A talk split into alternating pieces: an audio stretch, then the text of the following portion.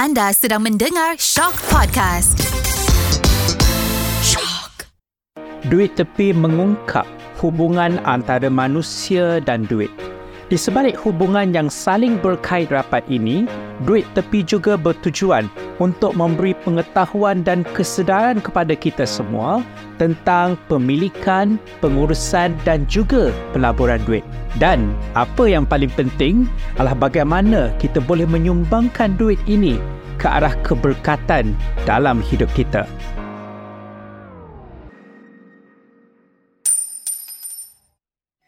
Salam Duit Tepi. Anda bersama saya Zokri Idris dalam siri podcast Duit Tepi. Dan pada minggu ini kita ada papayan ataupun lebih dikenali sebagai Yen. Ya, uh, dalam siri podcast kita pada hari ini. Okey, uh, Yen, kita nak mulakan uh, Hmm. secara ringkasnya lah kan. Uh, pekerjaan sebagai wealth planner ni macam mana sebenarnya? banyak kan uh, orang dengar wealth planner lah, life planner, takaful agent, consultant dan sebagainya. Jadi kami ni sebenarnya uh, adalah sebagai seorang perunding. Perunding yang membantu orang ramai macam mana cara untuk selamatkan ataupun lindung duit mereka. Ada orang kata, oh kalau ambil apa yang kami tawarkan ni, adakah boleh elak musibah? Tak, bukan pasal elak musibah. Dia mengelakkan supaya duit kita dibocor. Ha, dia tak terus keluar untuk bayar musibah tu. Ha, dia melindungi lah. Kami adalah pemudah cara macam mana cara you nak lindung duit you. Ah, itu satu perspektif yang baru sebenarnya Yen pada pendengar kita sebab apa yang kita tahu kan duit ni kita dapat dan kita laburkan Betul. kita dapat gaji kita belanja Betul. tapi apa yang yang cakap tadi tu dengan duit yang kita ada dan mungkin yang akan datang yang Hmm. kita ada macam mana kita nak lindungkan Betul. duit kita penting juga eh duit dalam kehidupan kita ni Kan penting lah. Sebab Hmm. kita dapat duit adalah untuk kita guna. hmm Ha, tapi kegunaan tu untuk apa? Sama ada yang memerlukan ataupun pembaziran ataupun sesuatu yang kita sepatutnya boleh guna cara lain untuk bayar musibah tu. Ha, tapi kalau kita dah guna duit tu untuk bayar musibah, apa je yang tinggal untuk kita?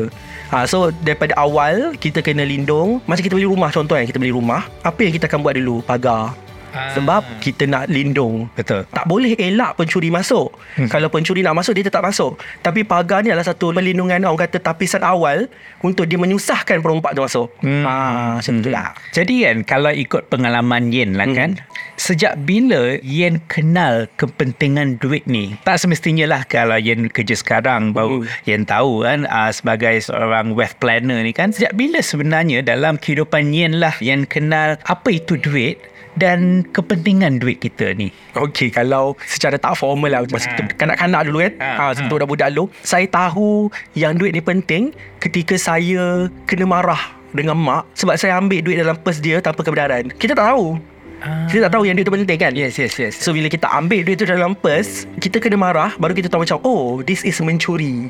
Dan duit tu penting. Kalau dari aspek saya bekerja Lepas saya habis belajar Saya ada buat satu event Dan saya ditipu. Saya perlu membayar Dan menanggung hutang sebanyak RM25,000. Dan saya keluarkan semua duit simpanan saya Termasuk tabung haji Untuk habiskan dan bayar hutang tu. So dekat situ saya rasa Sebenarnya kalau orang kata macam Oh dia tak menjanjikan apa-apa dan sebagainya Saya memegang satu prinsip Aku kena ada duit Dan aku kena kaya Supaya aku boleh memberi Hmm. ha, Sebab saya sendiri menanggung hutang Dan saya fikir Kalau aku ni ada kerjaya, ada family dan aku masih rasa susahnya berhutang ni sebab ditipu kan. Macam mana orang gelandangan yang miskin, yang memang tak ada apa-apa dan memerlukan bantuan. So saya rasa betul lah orang kata kita sebagai orang Islam ni kena kaya bukan sebab untuk menunjuk tapi sebab kita kena kaya sebab kita kena lebih memberi. Dan macam kalau kita tak kaya macam mana kita nak bantu orang. Betul. Ha, macam itulah. Betul Tu kepentingan duit tu saya nampak begitu masa masa saya ditipu tu.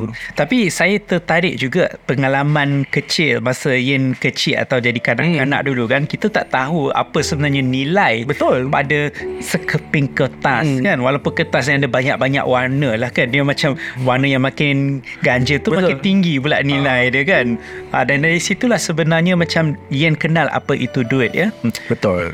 perlu ke kita menyandarkan nilai kehidupan tu pada sekeping kertas iaitu duit tu sendiri Kita biasa dengar orang kata Jangan jadi hamba duit Hmm. Ah, tapi pada masa yang sama kita memerlukan duit dan nilai diri kita tak boleh terletak pada duit. Cuma apa yang kita boleh guna untuk duit ni dia adalah satu medium. Maksudnya sebagai satu perantara untuk kita dapatkan atau kita miliki apa yang kita nak. Cumanya duit ni kalau kita terlalu jadi hamba duit tu lah kan. Nah, Hmm. kalau kita rasa kita betul-betul terdesak nakkan duit tu sebab itulah kita akan lakukan apa yang orang kata perkara-perkara yang luar kotak. Contoh, sebab tu ramai scammer. Yes. Ha, sebab mereka me- terlalu terdesak memerlukan duit sampai dia letak diri dia setanding dengan nilai duit tu.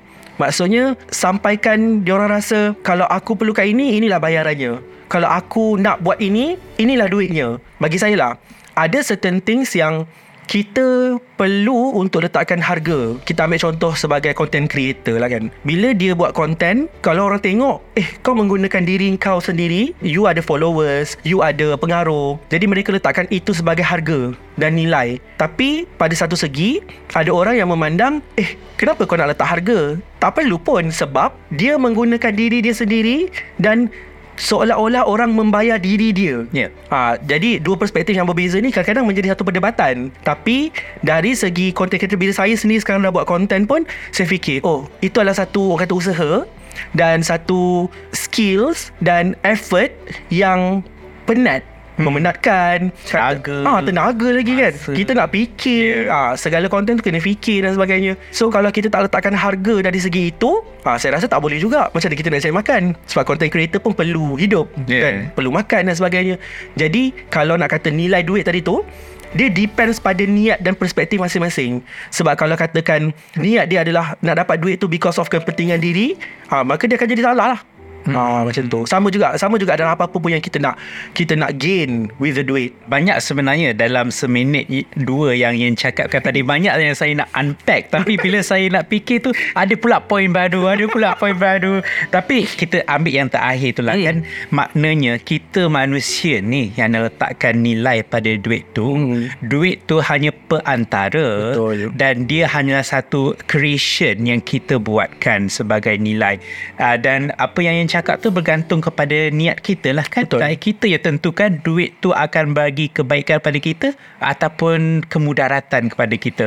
Saya, saya saya sukalah pendapat macam tu Masing-masing kita tak boleh ukur niat masing-masing. Betul. Keikhlasan masing-masing dan kenapa dia nak dapatkan duit. Ada certain people, contohlah dia nak cari duit extra atau duit tambahan. Duit tepi lah kan? ya pertambahan duit ni dia akan rasa macam kenapa aku nak cari duit tepi kita hanya boleh dengar apa yang dicakap daripada mulut niat dia kita tak tahu apa sebab tu kadang-kadang ada orang yang sanggup buat benda yang terlarang contohlah curi duit masjid tapi niat dia untuk membantu mak Ah. Dia tidaklah saya kata Oh kita kena halalkan apa yang dia buat Which, which is dia mencuri Sebab dia nak bantu mak dia Tak Sebab itulah niat tidak menghalalkan cara Betul. Jadi sebab tu kita tak boleh nak ukur Niat dan keikhlasan seseorang Apabila dia nak cari duit tu sebab Yen dah cakap duit tepi tu Hmm. kita nak juga promo lah kan duit tepi ni adalah cara kita nak cari duit kita nak labur duit bukan daripada kotak yang asal Hmm. ya, sebab kita tahu kan kehidupan makin sempit Betul. pada sekarang ni you know. Bukan senang lah seperti 10 tahun yang lalu. Jadi mungkin rakyat ataupun pendengar kita ni ada hustle 2 3 job dalam satu-satu masa. Tapi macam yang Yen cakap tadi penting untuk kita mengurus dan melindungi duit kita. Kita Betul. nak tambah duit, tak salah nak jadi kaya. Saya setuju. Tapi macam mana kita nak menguruskan duit kita? Okey, Yen, sebelum saya terlupa, ah, kenapa Yen terjebak sebagai wealth planner ah, ataupun yang saya juga fahamkan social media top recruiter dan influencer ni? Saya nampaklah dia dia macam adalah hubungan dia sikit kan. Tapi apa sebenarnya yang drive minat Yen untuk jadi ataupun terlibat dalam pekerjaan sebegini? Uh, kalau boleh Yen ceritakan dulu Yen ambil apa dulu di Hmm. universiti and kenapa boleh berhijrah? Saya bermula di UiTM lah. Uh, pendidikan uh, tourism. Saya ambil tourism management. Jauh lari kan sekarang. Sebenarnya cita-cita saya adalah untuk jadi seorang guru atau pensyarah. Saya suka mengajar. Dan pada masa yang sama juga masa saya belajar dan saya dah habis belajar pun sebelum saya dapat kerja saya adalah seorang freelance trainer untuk sekolah-sekolah untuk co-academic seni berbahasa. Contoh debat pantun, choral speaking and all. Apa saja yang berkaitan dengan mulut dan suara, hmm. saya train. Yes. Dan saya punya pendekatan mengajar uh, macam apa yang saya buat. Contoh, cikgu sekolah tak buat lakonan berkaitan takaful. Uh, jadi saya punya pendekatan mengajar agak berbeza dengan cikgu. Jadi saya tak boleh jadi cikgu formal di sekolah. Jadi saya decide untuk waktu itu saya jadi freelance trainer lah. Kemudian saya bekerja daripada tahun 2015 saya grad sampai 2017 saya ada lebih daripada 8 kerja yang saya buat. Which is semuanya tak sampai 6 bulan lah. Uh, jadi orang akan cakap macam oh job hopping dan saya yang problem. Uh, tapi perjalanan pekerjaan tu tidak ada apa-apa yang problem pun sebenarnya. Cuma dia tidak sesuai dengan jiwa. Sebab saya nak jadi tenaga pengajar. Yeah. Tapi di akhirnya 2017 tu saya bekerja sebagai seorang pensyarah di sebuah college di Melaka. Saya dah dapat apa yang saya nak which is saya mengajar. Tapi ada macam saya rasa macam lag. Mungkin because of saya dekat bahagian mengajar memang mengajar, tapi dekat bahagian self diri saya tu saya rasa macam kurang because of saya tak sesuai dengan persekitaran ataupun tak sesuai dengan management yang ada. Sebab selain daripada mengajar, tahulah lecturer memang kena buat benda lain hmm. selain mengajar. So mungkin dia rasa saya tak sesuai dekat situ. Pada masa yang sama, bila menjadi seorang pensyarah di sebuah kolej swasta, dia akan ada masalah satu benda kewangan sebab dia tak macam lecturer government dekat college IPTA dan UiTM tak sama. Sebab dekat college swasta ni mereka bergantung pada capacity student. Jadi hak gaji kami ketika itu sebab 2017 dia ikut capacity student dan you punya qualification. Saya menggunakan ijazah secara muda saya untuk jadi seorang pensyarah dan capacity student ketika itu tak terlalu high. Jadi kalau saya sebut gaji pun orang akan macam ha gaji pensyarah ke? 1460 untuk saya hidup di Melaka hmm. Saya rasa macam quite tough. Jadi saya kena cari duit tepi. Ah. ah. masa tu saya fikir oh why not saya cuba untuk menjadi seorang ejen takaful sebab saya fikir tak apalah asalkan aku ada pertambahan duit sebanyak 500 mungkin supaya saya boleh ada savings dan saya boleh bayar komitmen kereta dan rumah contoh. So waktu tu saya tak tahu pun yang ejen takaful ni you boleh tambah income secara drastik. Saya tak tahu Masa tu saya hanya tahu yang Okay kalau you cari klien You ada commission. Itu saja. Dan ketika itu membuatkan saya rasa Lebih nak lagi jadi ejen takaful Sebab saya tak pandai menjual. Saya bukan orang sales. Tapi waktu saya jadi MC Dekat satu event dekat UiTM ni Event ni adalah event awareness. Ada banyak slot awareness. Cyberbully Sexual harassment.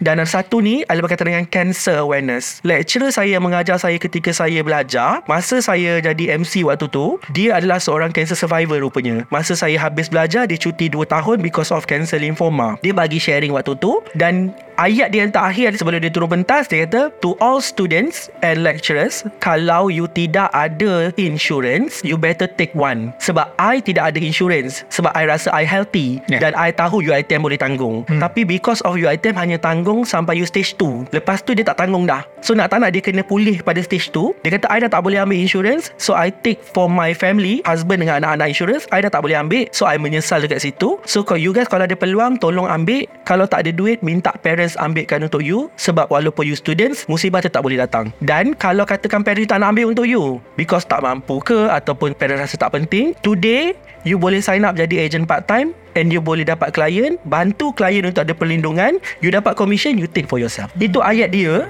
yang membuatkan saya rasa macam Ha eh? Wahyu tu eh? Datang pada hari tu eh? Dia datang pada hari tu Sebab Saya tak pernah terfikir pun. Ha, Yang ha, ha. yang pernah Pergi interview Untuk jadi agent Semua adik saya Bukan saya. Ha, ha, ha. Jadi macam Bila saya dengar tu Saya terus contact my friend Yang saya ambil insurance Dengan dia beberapa bulan lepas. Saya contact dia Dan saya cakap macam Macam nak jadi agent part time Hmm. Ah, because of that. Dan adalah sebab-sebab lain kenapa yang membuatkan saya lebih kuat nak jadi ejen sebab ejen kami satu family hilang, tak dapat dikesan. Dan my mum yang turun naik hospital masa I warden, masa my sister warden. So my mum yang jadi ejen waktu tu. Dia hmm. turun naik turun naik settlekan GL bill and so on. So waktu tu macam okay, kalau aku jadi ejen, maybe aku boleh help my family first. Hmm. Ah, and then baru I boleh tolong kawan-kawan and so on. Macam itulah. Jadi waktu time jadi pensyarah and kebetulan MC ah. pada ketika itu, lecturer Yen yang dulu cakap hmm. tiba-tiba terus ha, zam dia masuk kan yeah. dalam dalam diri kita I see. Itulah cerita yang saya akan ulang kalau orang tanya kenapa saya jadi agent. Sebab biasanya orang akan cakap because of income. Yes tapi yeah. ketika itu saya tak tahu. Bila saya dah dengar presentation daripada my leader tu baru saya macam oh this thing can make money. Lagi ramai kita cari orang yang kita bantu dan commission will go kepada kita. Yeah dan duit tepi yang saya nak 500 tadi tu dia sudah tidak menjadi 500 lagi. Ramai orang tak tahu yang menjadi seorang ejen takaful ni seorang klien yang kita dapat dia akan consistently 6 years for the commission. Maksudnya seorang yang mem- ambil takaful dengan kita sekiranya dia konsisten bayar commission tu akan dapat kepada kita selama 6 tahun. Jadi kalau kita dapat dia jadi macam income yang snowball lah. Ya, yeah, betul, betul, Ha, betul. So macam Contoh Saya jadi ejen 2017 Hmm. Tahun ni tahun 2023 Hmm. Dan 2017 punya Dah tak adalah commission tu Dah tak adalah maksudnya Yes. Dah start from 2018 So dia macam Duit tepi tu Dia masih duit tepi ha, Tapi sebenarnya Dia duit tepi tu Dah berimbun dah. Duit tepi dia beranak beranak Dia beranak, beranak, beranak. Berimbun Pak ya. Tapi apakah sebenarnya Cabaran lah Kalau kita nak tahu kan? Dalam menguruskan tim Dalam menguruskan kerja Dan menguruskan Mungkin dalam tim tu pun Ada perbelanjaan duit In cash in cash out Apa semua kan? Apa cabaran-cabaran Yang mungkin Yen boleh share? Kalau cabaran banyak. Dari segi okay, pecah dua klien dan juga tim. Kalau klien yang kita jumpa kan, rejection memang banyak. Maksudnya this business is a rejection business. Pekerjaan kami adalah pekerjaan yang rejection. Memang orang akan reject. Jadi kami sebenarnya kena cari rejection. Bila ada rejection maksudnya okay orang masih belum aware banyak lagi lah kerja kita nak bagi awareness pada orang untuk membetulkan persepsi orang sangat susah. Sebab kita pun memang banyak tahu benda-benda viral tentang insurance orang akan skeptikal dan sebagainya. Sampai saya pernah buat satu statement dekat social media saya cakap kita ni ejen takaful netizen ni kalau lalu sebelah ejen takaful dekat dia orang bernafas pun dia benci. Kan? Sebab ejen takaful ni dia ada satu aura yang orang akan macam tak suka betul. Padahal kita tak buat apa-apa. Cumanya kita ni nak share awareness kat orang sebab tu saya membawa satu watak yang bukan menjual. Sebab tu saya kata saya tak, saya tak pandai menjual. Saya memberi sharing. Yeah. Saya berkongsi kisah, saya berkongsi pengalaman. Sebab saya sendiri adalah seorang pesakit sleep disc ha? dan saya menggunakan medical card. Kalau saya tak ada medical card tu, saya akan habis puluhan ribu. Sebab yelah sleep disc mahal kalau operation kan. Jadi bila kita share awareness pada orang, saya rasa dia lebih dekat dengan hati orang. Dia bukan saya menjual dan saya bukan memaksa. Bila kita bercerita kepada orang apa yang kita alami, pengalaman yang kita dah entertain, contoh macam saya ada seorang kawan baik yang ambil dengan saya dan waktu tu dia ambil memang paling minimum because of commitment dia ketat. Lecturer sama dengan saya di college tu. Bila kita buat financial check up, siapa yang nak ambil insurans kita kena buat financial check up. Kita kena tengok commitment dia, adakah dia eligible untuk ambil. Kalau commitment dia ketat dan memang tidak ada surplus dalam dia punya gaji, saya memang tak akan benarkan dia ambil. Waktu tu ketat tapi dia cakap, aku nak ambil juga dia cakap. Sebab aku ada hutang yang aku tak bayar lagi. Kalau aku mati Ada something yang family aku boleh guna Duit tu untuk bayar hutang tu. So nak tak nak saya kira kan Very minimum one. Dan genap setahun dia meninggal. Waktu tu Kita menangis kawan baik kita meninggal. Dan pada masa yang sama Saya tengah isi form Untuk luluskan hibah dia kan Untuk requirement dan so on. Saya ada rasa satu macam Sedih kawan baik saya meninggal Tapi saya lah orang yang Family dia akan cari. Dan saya lah yang memegang amanah tu Jadi hmm. bila saya serahkan Borang untuk kelulusan hibah dia Dan family dia dapat teks yang macam Ain, terima kasih. Hibah dah lulus Hutang kereta arwah dah selesai. So saya rasa macam Okay I think kerja ni Memang kerja yang memang saya akan teruskan sampai bila-bila. Sebab dia Bukan sekadar saya menjual Saya share experience. Dan tak kisahlah pampasan tu banyak ke tidak tapi akhirnya pampasan itu memang membantu pada family Jadi itulah saya saya terkesima lah dengar cerita dan cerita-cerita yang Ian ada ni adalah sebenarnya cerita yang terlalu dekat dengan semua orang. Betul. Tetapi itulah masalah di kalangan masyarakat kita ni kita masih lagi tidak keluar daripada pemikiran apa itu duit dan kenapa kita Hmm. perlu duit. Kan orang nak cari duit untuk orang belanja duit. Tapi yang macam Ian cakap tadi tak ramai di kalangan kita yang tahu kepentingan untuk melindungi duit tu. Dan gapnya di sini adalah kesedaran. Kan? Betul. Macam mana uh, kita sama-sama bekerjasama untuk kita tingkatkan kesedaran untuk masyarakat kita. Itu yang pertama lah saya nampak. Tapi yang keduanya, saya rasa ini satu perspektif baru kepada saya apa yang Ian buat kerja Ian sekarang ini sebenarnya bukan saja untuk value creation ataupun hashtag duit tepi hmm. hashtag nanti ya uh, tapi ia sebagaimana untuk kita membantu orang, memudahcarakan hmm. orang dalam keadaan kita terdesak, dalam keadaan kita tak tahu apa yang akan berlaku kan dan dari situlah saya nampak you know peranan dan dan jasa orang-orang yang terlibat dalam kerja seperti yang ni lah. Dan yang ketiganya saya rasa hmm. um, cerita-cerita Yen ni alat cerita yang dia boleh feel lah Yen.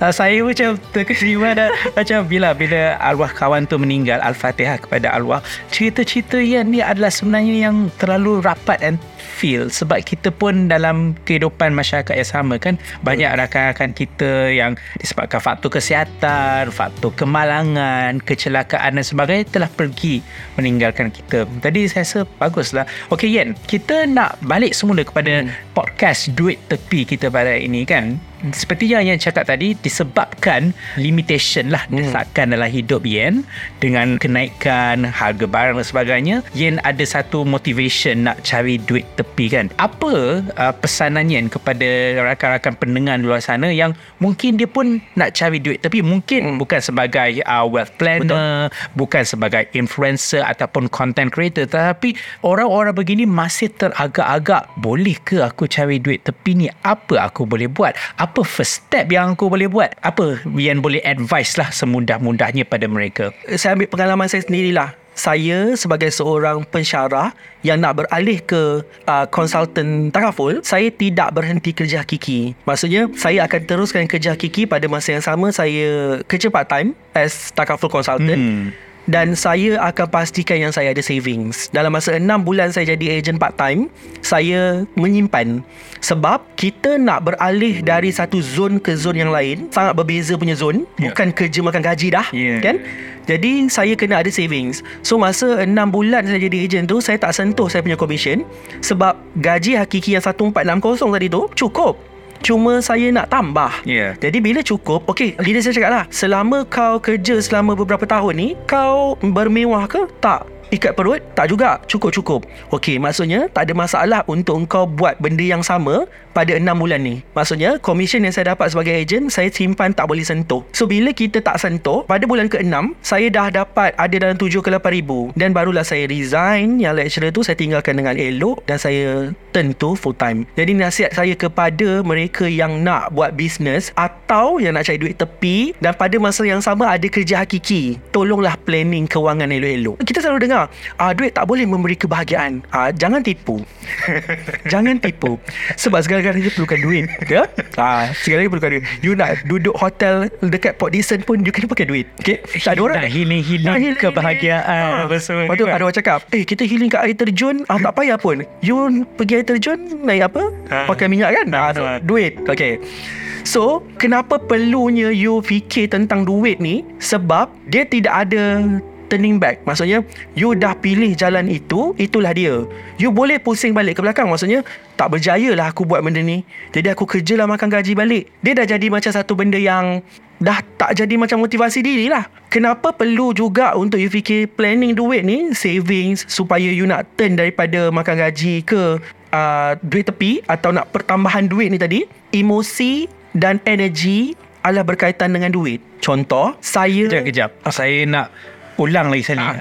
Saya rasa satu ayat yang penting yang kena cakap lagi sekali. Emosi dan energi. Emosi dan energi bergantung kepada duit. Ha. ha. Kenapa tu? Elaborate sikit yang tu. Okay. Bukan saya je. Yeah. Our team yeah. kesemuanya mengalami perkara yang sama which is bila kita kurang duit dia akan menyebabkan emosi dan energy, energy tu drain. Pengalaman berbeza-beza. Saya masa turn to full time untuk jadi agent takaful, saya accident kereta. Kereta saya like total loss di bahagian kiri. Bila kereta masuk bengkel, saya drain energy sebab aduh, duit. Yeah. Saving saya akan berkurang. Saya terpaksa ambil Grab. Okay. Lepas tu sebab tu saya decide pindah Seremban. Ah. Ha, sebab kalau saya daripada Melaka ke Seremban naik Grab hari-hari berapa tu ya, ya satu kali jalan seratus lebih masa Ush. tu tapi masa tu Uber kot ha, kan ha. so bila saya fikir makan lagi sampai saya pinjam kereta ex student saya waktu tu sebab saya dah tak ada kereta kereta saya ke bengkel kan hmm, hmm. dia bagi pinjam dengan percuma hmm. save duit saya hmm. tapi minyak tol have to pay yeah. sebab itulah saya decide pindah Seremban duit ni dia macam saya ada kawan yang dia berhenti jadi ejen sebab tak ada duit. Contoh, kita buat bisnes ataupun duit tepi ni macam contoh uh, extra income, kita berniaga, kita jadi ejen, tak kisahlah hartanah ke apa-apa saja produk-produk yang di luar sana tu tujuan kita buat adalah untuk tambah income Betul. tapi kalau income-nya kurang kita drain lah Yes. Contoh Saya nak set appointment dengan prospect Saya tak ada duit Jadi saya akan batalkan appointment tu Commission masuk tak? Tak, Tak. Sebab saya dah batalkan That's why saya kata You nak tambah income nak cari duit tepi Tak kisahlah You nak buat berniaga apa pun You kena plan kewangan sedia ada tu dulu. Ha, Sebab itulah lindung dulu duitnya. Yeah. ha, Sebab Kalau you dah tak ada duit Baru nak start berniaga Duitnya tak ada You akan drain. Lama-lama you akan stop mana dalam bidang perniagaan pun cash flow tu penting. Ya. Ya, maknanya duit masuk, duit keluar. Hmm. Ini penting untuk kita sustain Betul. bisnes kita. Okey, tu antara nasihat dia lah kena ada simpanan, kena ada pengetahuan Betul. untuk melindungi duit. So saya rasa dua tu lah antara nasihat Yen kepada rakan-rakan pendengar di luar sana bagaimana untuk kita tambah duit tepi ataupun nak move into into business dan perniagaan. Okey Yin, antara nak cari duit Uh-uh. dan kita nak uruskan duit, mana yang lagi susah? Sebenarnya dua-dua susah Ha. Dua-dua susah Tapi uh, Yang lebih susah Adalah urus Sebab Nak cari duit Dah tahu dah kat mana. Hmm. Contoh Kalau kita tak cari klien pun Kita boleh buat benda lain Untuk cari duit. Sekarang ni banyak You tak perlu pegang produk You jadi affiliate pun boleh jadi duit Kan? Tapi nak urus tu problem. Sebab Bagi saya lah Makin banyak income you You akan rasa Lebih bernafsu Untuk berbelanja. Kalau you tidak ada proper planning Memang tak boleh. Saya adalah seorang manusia yang sangat problem dalam pengurusan ke sebelum ini. Hmm. Bila saya cuba un- bila Maksudnya pengurusan masa, pengurusan dengan Ah, kawan-kawan yes, semuanya. komitmen. Ha, Ha. ha, ha. Jadi bila saya menjadi seorang konsultan, saya consult orang pada masa yang sama saya belajar pada ketika awal-awal kan. So sekarang ni saya dah consult orang dan saya pun perlu dikonsult. So saya adalah konsultan saya untuk consult saya. Ha, jadi dia lebih kepada macam nak urus duit ni dia akan jadi satu keadaan yang macam contoh. Dulu saya tak faham tau kenapa orang yang berbisnes terutamanya ejen unit trust, ejen insurance, perasan tak dia orang akan sentiasa tukar kereta, kan? Ah, tukar ah, kereta. ah, yes. Okey. Dulu saya tak Upgrade faham lah. upgrade. Dia kata upgrade lah istilahnya. Adakah untuk show off? Ha, ha. Adakah untuk flex? Okey, dulu saya tak faham.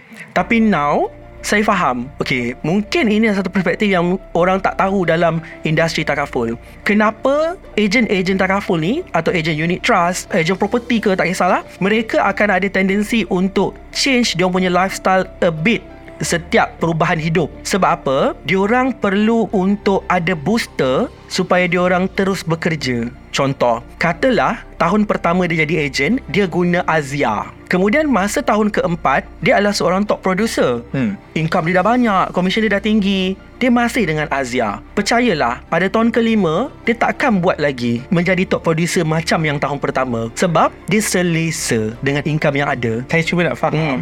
Maksudnya kat sini, bila kita upgrade uh, kehidupan kita, maknanya tujuannya adalah untuk kita keluar daripada zon selesa Betul. kita.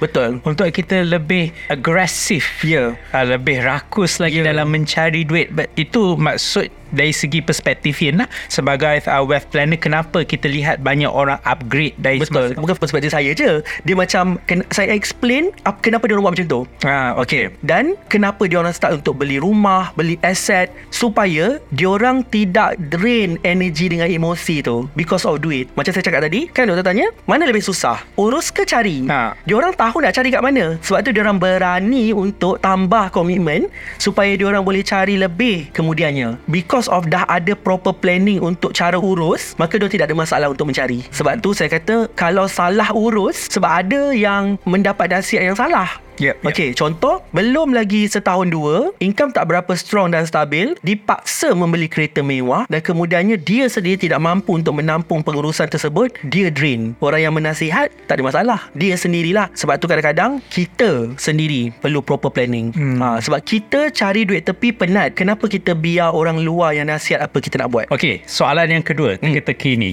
Tadi antara cari dan urus. Hmm. Sekarang ni, antara urus dan labur, mana yang lagi susah? Masih urus ke? Ataupun sekarang ni labur pada Okey. pendapat Yen? Sebenarnya Kalau ikut kami memang urus Okey. okay.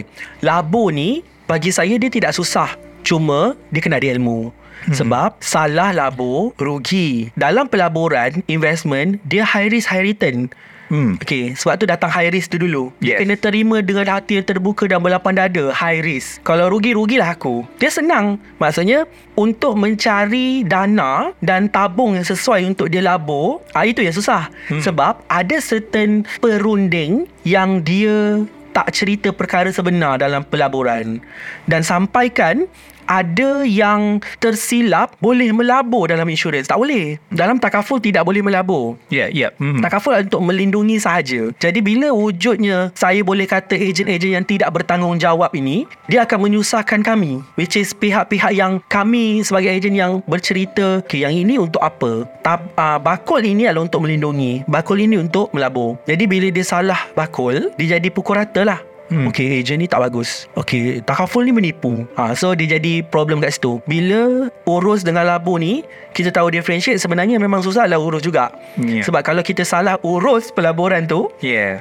Tapi nak labur senang Ya. Pilih je lah. Pilih je. Ah, yang mana yang Ah, kita nak kan? Betul. Kita sebutlah contoh uh, ASB Kita ada banyak. Eh, Ada ASB Ada apa tabung haji Ada KWSP Banyak. So Dia depends kepada Diri sendiri Kita nak yang macam mana. Contoh Bila you masuk dalam KWSP Takkanlah you nak keluarkan dalam masa terdekat Kan? Yes, Ah, yes. Sama juga macam tabung haji Dan juga ASB Mungkin you rasa macam Oh uh, dia punya interest tak terlalu tinggi seperti dulu. Uh, sebab tu pemilihan dana ataupun pemilihan jenis pelaburan ni dia depends on you dan ilmu yang you ada. Saya berani cakap, saya sebagai ejen pun, saya akan pesan pada prospek dan pada netizen semua, tolonglah You sendiri kena belajar juga. Sebab tak semua perkara you boleh percaya dari mulut seorang ejen Sebab nanti Kalau apa-apa yang berlaku Kalau kita pergi mana-mana ka- mahkamah pun Yang cakap mulut ejen tak boleh guna. Dalam buku polisi yang kita guna. Yep. So hitam putih tu Adalah bergantung pada buku polisi. Sebab tu you sendiri pun kena ada ilmu Supaya tak ditipu lah. Tu je. Jadi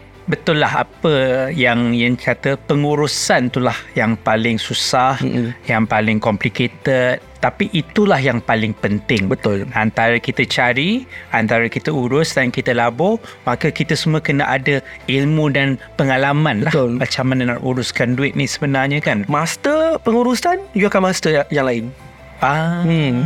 tu tu pun kena kita kena jadikan keyword ya.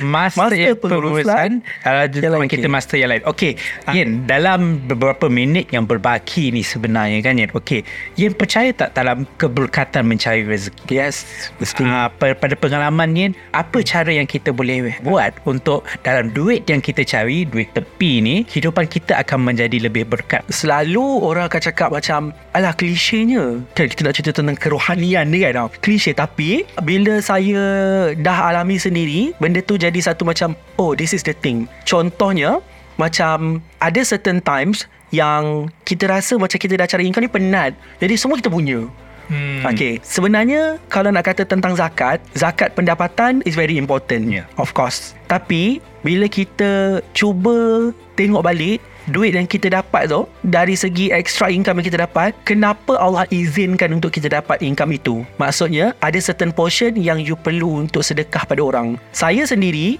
Saya jenis yang bukan suka-suka memberi duit pada orang. Saya suka memberi barang atau makanan.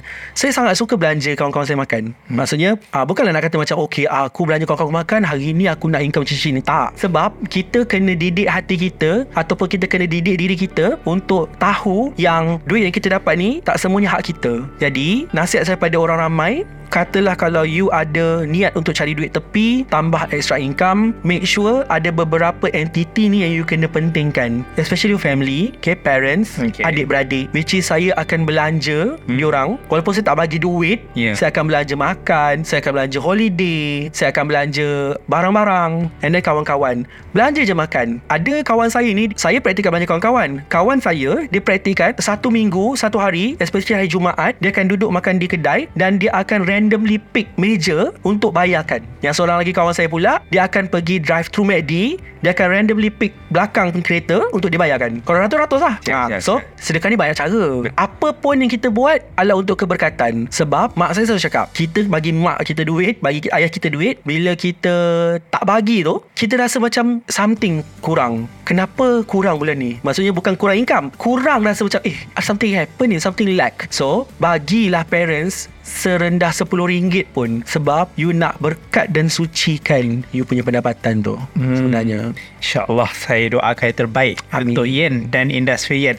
Okey, last ni memang last lah Yen. Ha, kita pun dah nak habis. Hmm. Dalam 30 saat ke 1 minit, apa pesanan terakhir ataupun uh, your last advice lah to our listeners out there apa yang Yen nak sampaikan pada mereka? Okey, ada dua. Satu, bagi mereka yang memang sentiasa nak melabur ataupun nak berbelanja, tolonglah fikir untuk protect dulu duit tu. Okey, you beli rumah You nak pasang pagar dan pintu. Ada yang pasang CCTV Nak ada security. Itulah dia perlindungannya. Sebab kita tahu Walau pasang CCTV sehebat mana Security you ambil seramai mana pun You tak boleh lari daripada perompak. Sama macam takaful Which is You lindung dulu duit you. You tak boleh elak daripada kemalangan dan sakit. At least Poket dan gaji serta simpanan you tak bocor. Itu je sebenarnya kita punya konsep takaful ni. Itu dari segi yang belum ambil. Yang kedua Mereka yang ingin cari duit tepi Which is tambah extra income Pada masa yang sama ada kerja hakiki. Saya nak nasihatkan Daripada you guys merungut Di social media Barang naik Petrol naik Kerajaan tak adil dan sebagainya Income itu ini Apa kata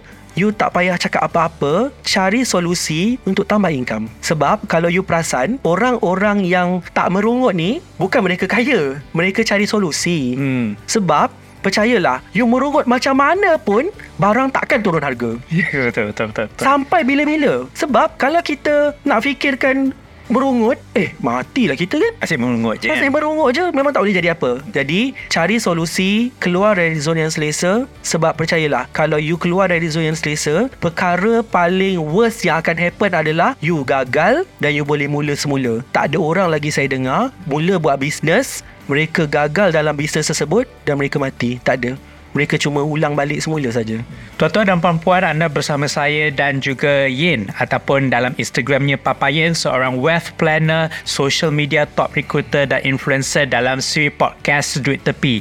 Sekali lagi, Duit Tepi ini adalah mengungkap hubungan duit dan manusia dan di sebalik hubungan yang saling berkait rapat ini, perbincangan Yin dan juga saya dalam siri podcast Duit Tepi ini bertujuan untuk memberi pengetahuan dan kesedaran kepada kita semua tentang cara pemilikan, pencarian, pengurusan dan juga pelaburan duit. Dan apa yang paling penting, bagaimana untuk kita boleh menyumbangkan keberkatan dalam hidup kita seharian. Terima kasih sekali lagi dan kita berjumpa dalam siri yang seterusnya. Hashtag Duit Tepi.